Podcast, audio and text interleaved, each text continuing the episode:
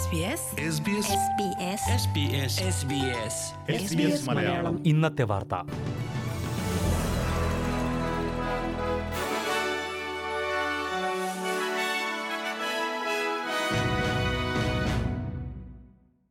നമസ്കാരം S B S Malayalam ഇന്നത്തെ വാർത്തയിലേക്ക് സ്വാഗതം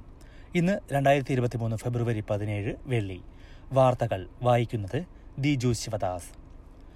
വർദ്ധിക്കുന്ന പലിശ നിരക്കിന്റെ ആഘാതം കുറയ്ക്കാനായി പുതിയ ബാങ്കുകളിലേക്ക് ഭവന വായ്പകൾ മാറ്റുന്ന കാര്യം ജനങ്ങൾ പരിഗണിക്കണമെന്ന് റിസർവ് ബാങ്ക് ഗവർണർ വരും മാസങ്ങളിൽ പലിശ നിരക്ക് ഇനിയും ഉയരുമെന്നും അദ്ദേഹം വ്യക്തമാക്കി പലിശ നിരക്ക് വർധന സംബന്ധിച്ച പാർലമെന്ററി സമിതി തെളിവെടുപ്പിലാണ് reserve bank governor Philip Lowe ഇക്കാര്യം പറഞ്ഞത് കൂടുതൽ പേർ വായ്പ റീഫൈനാൻസ് ചെയ്യുമ്പോൾ പലിശ നിരക്കിൽ ഡിസ്കൗണ്ടുകൾ നൽകാൻ ബാങ്കുകൾ തയ്യാറാകുമെന്ന് അദ്ദേഹം പറഞ്ഞു നവംബറിൽ പതിമൂന്ന് ദശാംശം നാല് ബില്യൺ ഡോളറിന്റെയും ഡിസംബറിൽ പതിമൂന്ന് ബില്യൺ ഡോളറിന്റെയും ഭവന വായ്പകൾ റീഫൈനാൻസ് ചെയ്തതായി ഫിലിപ്പ് ലോവ് അറിയിച്ചു പലിശ നിരക്ക് മൂന്ന് ശതമാനത്തിലേറെ കൂടിയെങ്കിലും റീഫൈനാൻസിംഗിലെ ഡിസ്കൗണ്ടുകൾ കാരണം ശരാശരി രണ്ട് ദശാംശം ആറ് ശതമാനത്തിന്റെ വർധനവും മാത്രമാണ് വായ്പകളിൽ ഉണ്ടായതെന്നും അദ്ദേഹം അഭിപ്രായപ്പെട്ടു ഭൂകമ്പം നാശം വിതച്ച തുർക്കിയയിലും സിറിയയിലും നിന്നുള്ള വിസ അപേക്ഷകൾ വേഗത്തിലാക്കുന്ന കാര്യം സർക്കാർ പരിഗണിക്കുന്നു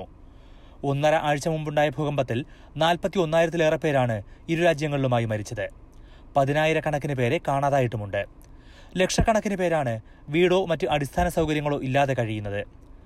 ഭൂകമ്പ ബാധിത പ്രദേശങ്ങളിൽ നിന്ന് ഓസ്ട്രേലിയയിലേക്ക് വരാൻ ശ്രമിക്കുന്നവരുടെ വിസ അപേക്ഷകളിൽ മാനുഷിക മൂല്യങ്ങൾ കൂടി പരിഗണിച്ചാകും തീരുമാനമെടുക്കുകയെന്ന് ആഭ്യന്തര വകുപ്പ് വക്താവ് പറഞ്ഞു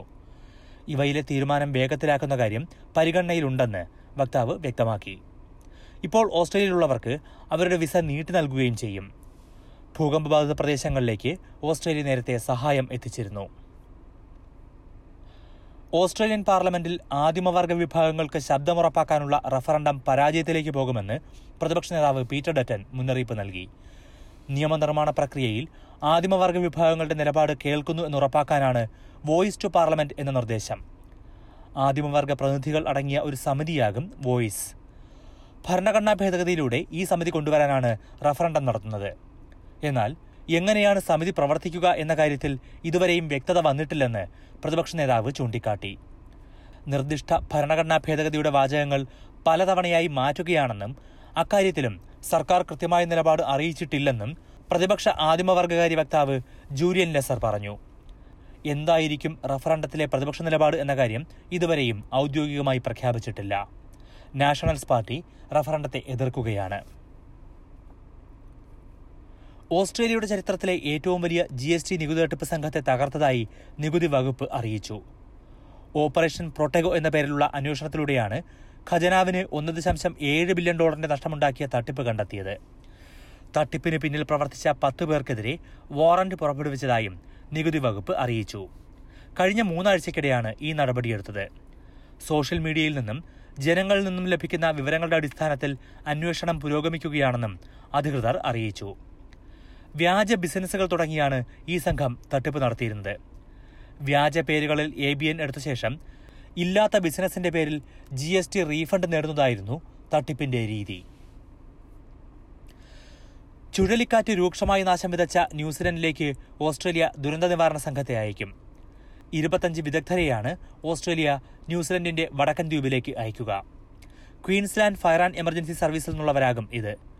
കൂടുതൽ സഹായം ആവശ്യമാണെങ്കിൽ എത്തിക്കാൻ ഓസ്ട്രേലിയ സജ്ജമാണെന്നും വിദേശകാര്യമന്ത്രി പെനി വോങ് പറഞ്ഞു ഓസ്ട്രേലിയയിലെ ബ്ലാക്ക് സമ്മർ കാട്ടുതീയിലും അടുത്ത കാലത്തുണ്ടായ വെള്ളപ്പൊക്കങ്ങളിലും ന്യൂസിലാൻഡ് സർക്കാർ സഹായം എത്തിച്ചിരുന്നുവെന്നും പെനി വോങ് ചൂണ്ടിക്കാട്ടി ന്യൂസിലൻഡിൽ വീശിയിരുന്ന ഗബ്രിയേല ചുഴലിക്കാറ്റിനെ തുടർന്നുള്ള മരണം ഏഴായി ഉയർന്നിട്ടുണ്ട് ആയിരക്കണക്കിന് പേർക്കാണ് വീടുകൾ നഷ്ടമായത് ഇനി പ്രധാന നഗരങ്ങളിലെ നാളത്തെ കാലാവസ്ഥ കൂടി നോക്കാം സിഡ്നിയിൽ തെളിഞ്ഞ കാലാവസ്ഥ പ്രതീക്ഷിക്കുന്ന കൂടിയ താപനില മുപ്പത്തിനാല് ഡിഗ്രി സെൽഷ്യസ് മെൽബണിൽ അന്തരീക്ഷം ഭാഗികമായി മേഘാവൃതം ഇരുപത്തിനാല് ഡിഗ്രി അഡലേഡിൽ തെളിഞ്ഞ കാലാവസ്ഥ ഇരുപത്തിയെട്ട് ഡിഗ്രി ബ്രിസ്ബനിൽ തെളിഞ്ഞ കാലാവസ്ഥ മുപ്പത് ഡിഗ്രി പെർത്തിൽ തെളിഞ്ഞ കാലാവസ്ഥ മുപ്പത്തിനാല് ഡിഗ്രി ഹോബാട്ടിൽ നേരിയ മഴയ്ക്കു സാധ്യത ഇരുപത്തിനാല് ഡിഗ്രി ക്യാൻബറയിൽ ഉച്ചയ്ക്ക് ശേഷം മഴയ്ക്കു സാധ്യത മുപ്പത്തിനാല് ഡിഗ്രി ഡാർവിനിൽ അന്തരീക്ഷം ഭാഗികമായി മേഘാവൃതം പ്രതീക്ഷിക്കുന്ന കൂടിയ താപനില മുപ്പത്തിരണ്ട് degree Celsius S B S Malayalam ഇന്നത്തെ വാർത്ത ഇവിടെ പൂർണ്ണമാകുന്നു ഇനി ഞായറാഴ്ച രാത്രി ഒൻപത് മണിക്ക് ഒരു മണിക്കൂർ പരിപാടി കേൾക്കാം ഇന്നത്തെ വാർത്ത വായിച്ചത് Diju Sivadas SBS S B S SBS SBS SBS SBS Malayalam ഇന്നത്തെ വാർത്ത